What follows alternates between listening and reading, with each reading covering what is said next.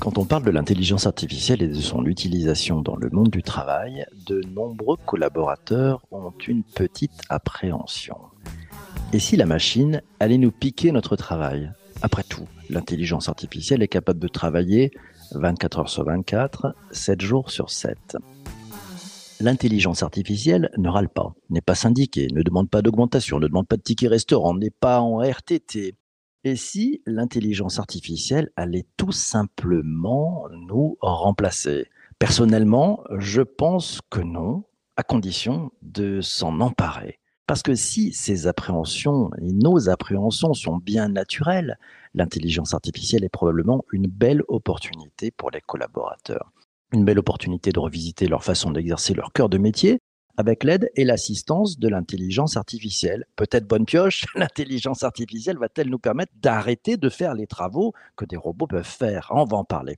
Pour échanger sur l'intelligence artificielle et son impact au travail, l'invité du podcast est aujourd'hui Thomas Solignac, c'est le CEO et le cofondateur de Golem.ai, une start-up qui développe une intelligence artificielle de compréhension du langage pour répondre à des usages concrets au sein des métiers. Bonjour Thomas. Bonjour PPC. Thomas, merci d'être présent ce matin. Quand on parle d'intelligence artificielle et de ses impacts au travail, quels sont les principaux enjeux que tu vois ? La peur du grand remplacement par la machine, c'est le premier sujet qui est assez évident. Après la peur du grand remplacement par les zombies et puis par les vagues d'immigration, tout d'un coup, on arrive sur une peur du grand remplacement par les machines. Voilà, donc c'est un sujet absolument passionnant. Et alors après, il y a plein de questions sous-jacentes qui en découlent. Par exemple, quel est le rapport dans une entreprise entre le robot et le collaborateur ? Parce qu'il y en a plein. Peut-être le robot qui fait des tâches, le robot qui supervise, le robot qui est au même niveau. Quels sont en fait tous ces rapports relationnels à la machine ? Et enfin, bon, il y a des questions stratégiques, économiques qui sont fascinantes parce que effectivement, les entreprises qui s'emparent de l'intelligence artificielle sont des entreprises qui sont en train d'avoir des gains de productivité, des réorganisations, des fonctionnements qui sont plus du tout les mêmes. Les enjeux sont très bien brossés, merci. On a vu qu'il y avait 3 enjeux principaux. Sur cette grande peur du remplacement, on s'y prend comment ? Parce que c'est tout à fait naturel. On s'y prend comment pour faire comprendre que, bien au contraire, c'est peut-être un champ d'opportunité ? En fait, ça, il faut prendre la chose aussi dans son regard économique global. On est dans un moment où, technologiquement, scientifiquement, on est sur une phase d'accélération très rapide au niveau de l'humanité, hein, ça se regarde sous tous les plans.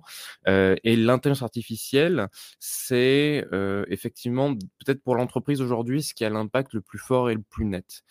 Donc, effectivement, ça va avoir beaucoup d'impact sur les métiers, sur la manière dont ils s'organisent, sur leur efficience. Et effectivement, de ce point de vue-là, c'est un nouvel objet à prendre en compte dans l'entreprise.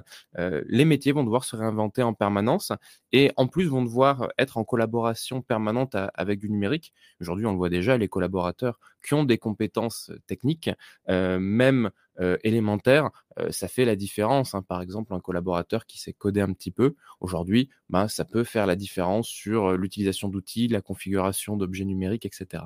Et en fait, avec l'intelligence artificielle qui arrive, tout ça est renforcé, c'est-à-dire que les métiers ont vocation à changer de plus en plus vite, les collaborateurs ont vocation à se reformer plus souvent. Et la question que ça ouvre d'un point de vue politique et économique, c'est celle de l'accompagnement de ces sujets-là, c'est-à-dire comment, à un moment donné, on va accompagner un univers industriel, professionnel, économique dans lequel, finalement, les restructurations, les réorganisations, les évolutions des métiers ont vocation à être de plus en plus rapides. On ne pourra plus faire le même métier toute sa vie. On sait déjà qu'on apprend tout au long de sa vie professionnelle, mais là, ça va plus être seulement une option ou une qualité, ça va être une nécessité absolue. Avec Golem.ai, vous développez, donc on l'a dit au début, une intelligence artificielle de compréhension du langage. Tu as un poste d'observation finalement très intéressant. Comment font les DRH, font les entreprises pour réussir ce passage à l'intelligence artificielle comme un peu un assistant de celles et ceux qui exercent aujourd'hui une activité ? Alors, les DRH, aujourd'hui, se sont pas encore, à mon sens, pleinement emparés du sujet. Aujourd'hui, ceux qui sont le plus sur ces sujets-là, dans ce que j'observe, souvent, c'est les responsables d'innovation, les responsables qui sont sur les sujets data ou stratégie au plus haut niveau. C'est-à-dire, finalement, c'est des acteurs qui vont vraiment le prendre par le biais de la stratégie et de l'innovation. Et c'est effectivement là qu'il y a une spécificité, puisqu'on est vraiment sur des objets qui, comme ils viennent réorganiser l'entreprise, vont toujours le faire d'une manière stratégique. Voilà. Alors, ce qui est intéressant, c'est-à-dire qu'on a introduit avec des sujets qui sont un peu effrayants, peut-être avec des sujets de, effectivement, ça a beaucoup d'impact, ça restructure, les collaborateurs vont devoir s'adapter, mais il ne faut pas oublier que c'est souvent des choses qui redonnent beaucoup de sens à l'entreprise qui les intègre. Les collaborateurs, quand ils intègrent de l'IA dans leur quotidien, ils passent beaucoup moins de temps sur des tâches répétitives. Les turnovers en moyenne diminuent. Les temps de travail peuvent être réorganisés de manière différente. Et en fait, ça répond aussi à des enjeux modernes qui sont ceux, par exemple, de la santé mentale et du travail qui a du sens. La première chose que l'IA automatise dans les entreprises, c'est des tâches qui ont une forte répétitivité. Peu importe que ce soit de la faible ou forte valeur, mais en tout cas, c'est des choses qui sont très répétitives. Je vais prendre la question de Si Mohamed. Il te dit « Crainte, fantasme, un mot pour rassurer sur l'IA et son impact sur le monde du travail. » Tu viens de nous donner quelques exemples là. En règle générale, c'est quoi le mot qui permet de comprendre en fait qu'on peut passer à l'IA sans trop de crainte et sans trop de fantasme ? L'IA... Donc, l'intelligence artificielle, c'est une suite naturelle du monde du logiciel. Il n'y a pas une rupture entre les deux. Il n'y a pas quelque chose qui soit éminemment en différence profonde. On est sur du logiciel, donc de ce point de vue-là, il ne faut pas mettre son cerveau en pause quand on parle d'IA en se disant c'est trop compliqué ou c'est autre chose ou ça n'a rien à voir ou je ne comprends pas. On est sur une suite du logiciel, on doit avoir les mêmes attentes, les mêmes exigences, c'est-à-dire comprendre de quoi il s'agit, on doit pouvoir rester maître, on doit avoir une idée de où passe la data. Tous ces sujets-là, en fait, qui sont évidents sur le logiciel, en fait, sur l'IA, ils le sont aussi. Là où on pourrait marquer une rupture sur l'intelligence artificielle, c'est qu'effectivement, ce qu'arrivent à faire les logiciels aujourd'hui est d'une valeur sans précédent. Donc, de ce point de vue-là, d'un impact social et économique, il y a une véritable rupture, hein, on accélère. Mais en revanche, du point de vue de ce que doivent attendre les collaborateurs et ceux qui mettent en place de l'IA, il faut rester dans cette idée qu'on est en train de transiter vers du logiciel de plus en plus performant, de plus en plus intelligent, de plus en plus puissant. Et l'intelligence artificielle est une des facettes de ça, probablement la principale d'ailleurs, mais ça reste du logiciel, c'est très important. Ça veut dire que ça va créer et ouvrir des champs de nouveaux métiers à des personnes qui vont finalement surveiller un peu cette intelligence artificielle, lui apprendre à s'améliorer. Ça crée aussi de nouveaux métiers ? Oui, alors on parle parfois de dresseurs d'IA ou des choses comme ça qui arrivent parfois parmi les nouveaux noms. À terme, la vocation assurément, ce sera que chaque métier aura des connaissances sur ces sujets d'IA. Vous savez, c'est un peu comme si aujourd'hui on faisait du rétropédalage et qu'on se disait par exemple que ceux qui travaillent sur les outils marketing se seraient dédiés au métier technique ou des choses comme ça et qu'on séparait l'outil des métiers, ce serait assez étrange. Et en fait, sur l'IA, on est sur les mêmes problématiques, c'est-à-dire que l'outil aujourd'hui est comme il est un petit peu nouveau et a tendance à être dans les mains parfois plutôt des sections data ou innovation, mais il a ultimement vocation et à très court terme, effectivement, à être de plus en plus proche des métiers. Et d'ailleurs, globalement, c'est un bon signe, c'est-à-dire qu'on peut voir, on va dire, le niveau d'industrialisation d'une IA, son niveau de maturité, par le fait qu'il est dans les mains des métiers qui l'utilisent tous les jours et qu'ils savent un peu le configurer et échanger avec. Toi, en tant que créateur et fondateur d'une start-up, tu rencontres quel type de difficulté pour développer ces activités d'intelligence artificielle dans l'univers du travail ? Les difficultés qu'on rencontre aujourd'hui, c'est beaucoup des questions de compréhension. C'est assez dingue le niveau d'évangélisation qu'on a fait. On a vraiment énormément travaillé à ce que juste les gens comprennent, tous nos interlocuteurs, ce que c'est de manière assez simple. Et quand je dis qu'ils comprennent, je veux dire qu'ils comprennent vraiment de quoi ils parlent de manière simple. C'est-à-dire, c'est pas forcément juste avoir entendu parler de l'IA et avoir une idée de ce que ça fait, mais c'est en avoir une lecture qui soit pas trop entachée, soit de fantasmes, soit de fausses promesses. Bon, je dirais qu'on est enserré quelque part entre un héritage de la science-fiction qui est finalement le grand avantage d'avoir introduit la notion d'intelligence artificielle dans un univers dans lequel peut-être si ça avait été un objet purement technique, ça aurait mis un temps fou à venir. Et en même temps, de l'autre côté, des promesses marchées de la part des entreprises qui parfois sont délirantes ou sont, on va dire, extrêmement publicitaires. On voit des robots avec des visages qui font qui font des choses très humaines a priori.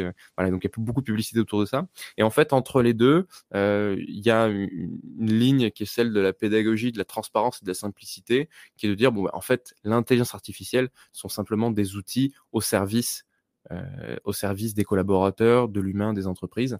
Et expliquer ça simplement, ça a été un de nos plus gros sujets au départ. Finalement, aujourd'hui, notre sujet principal pour nous, quand on installe de l'IA dans les entreprises, c'est le retour sur investissement. Voilà.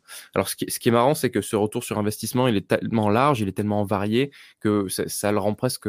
alors, à la fois, il est évident, et à la fois, il est tellement multiple qu'il n'est pas toujours facile à calculer. On va en avoir... Parfois, on a 6 ou 7 indicateurs de retour sur investissement, ce qui est assez fascinant. Mais parmi les principaux, alors, on a évidemment le gain d'efficience, on a par exemple la diminution de turnover des collaborateurs, on a l'augmentation de la satisfaction client, l'augmentation du chiffre d'affaires, on a plein de choses. Et voilà. Et en fait, aujourd'hui, être capable de convaincre une entreprise d'adopter de l'IA, c'est à la fois être très clair, et c'est à la fois être très clair sur le contenu, mais c'est aussi sur les apports et sur ses retours sur investissement. Une question de Laura, elle te dit quelle est l'idée fausse la plus commune sur l'intelligence artificielle au travail? Alors là, je sais pas laquelle choisir. Il y en a tellement. Il y en a plein. Il y en a tellement.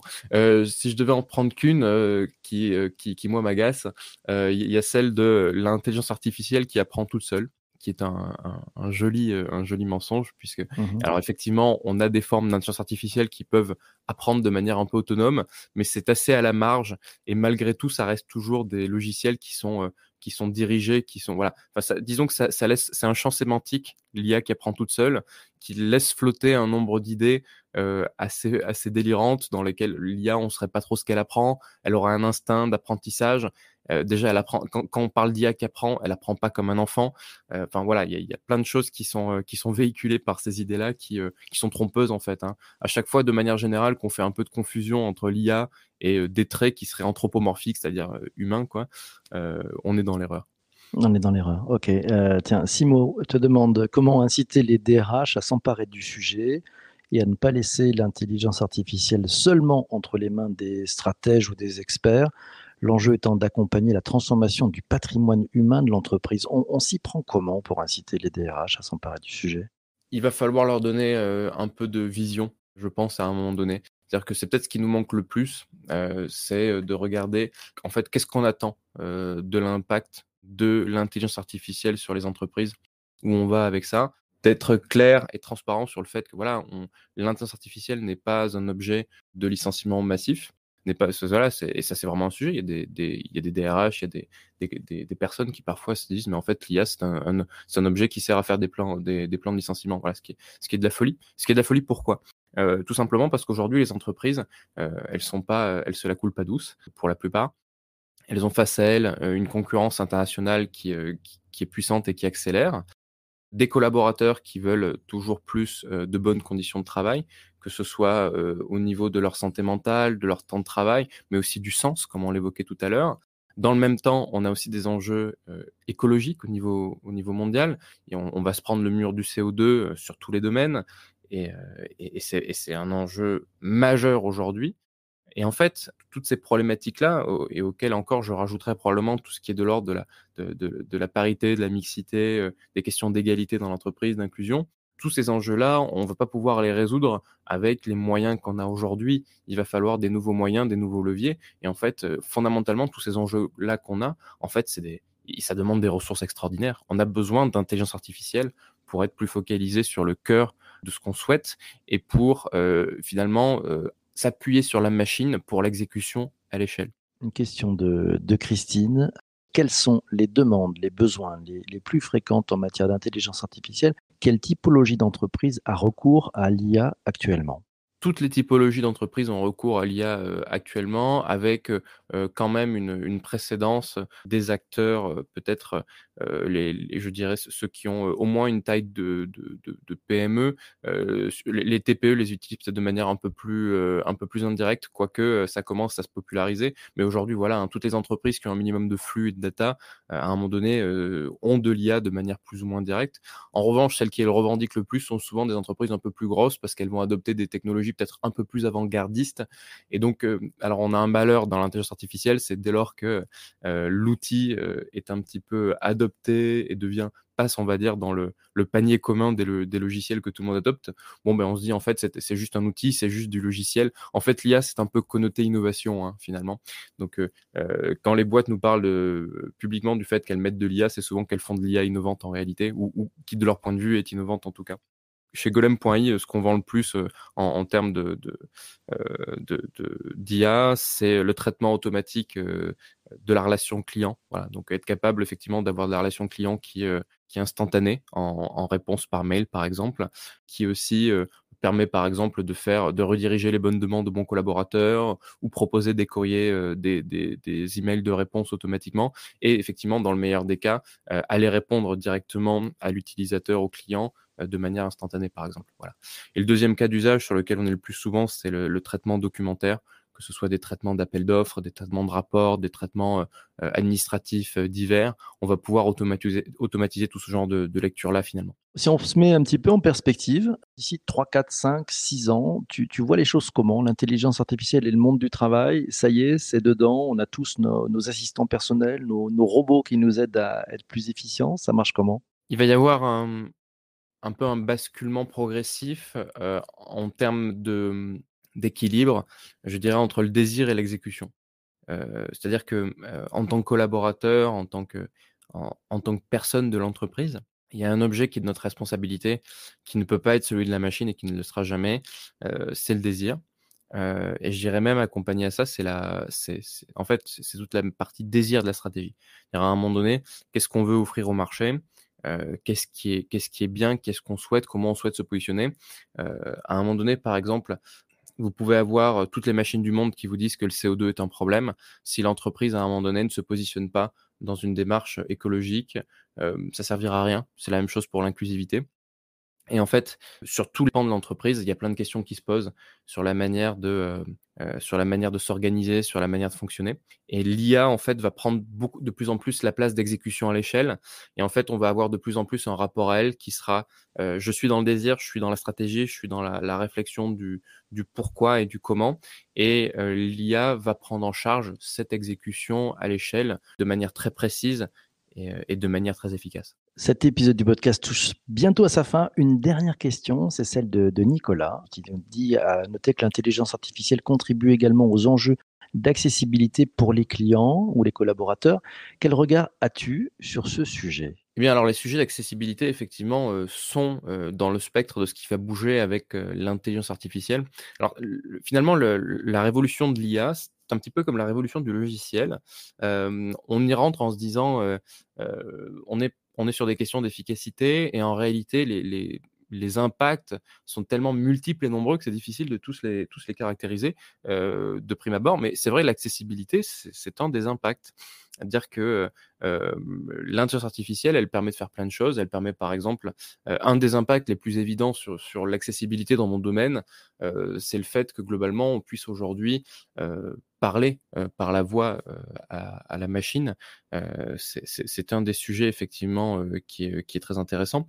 Mais c'est aussi, de manière générale, le fait que voilà, on ait des logiciels qui aient des capacités nouvelles, qui permettent d'être toujours plus inclusifs dans les rapports qu'on a aux collaborateurs comme aux clients. Et ça agit de manière tellement vaste que ce sera difficile de prendre par un pan en particulier. Mais effectivement, oui, ça a un impact sur l'accessibilité, assurément. Ça nous ouvre des perspectives. Mille merci, Thomas, de ta présence ce matin. C'est un vrai bonheur. Tu as ton rond de serviette ici. Si tu as envie de revenir, tu es le bienvenu. C'était un plaisir. Merci à toi aussi d'avoir écouté cet épisode du podcast jusqu'ici. Demain, un nouvel épisode, tu vas voir, on va parler d'un truc génial. Et si les AirPods et autres oreillettes sans fil allaient remplacer petit à petit notre addiction à l'écran de nos smartphones, Je ne serai pas seul pour parler du sujet, je serai accompagné de Rafi Aladjian. Oui, tu le connais, c'est le papa du Nabastak, tu sais, ce lapin avec les oreilles.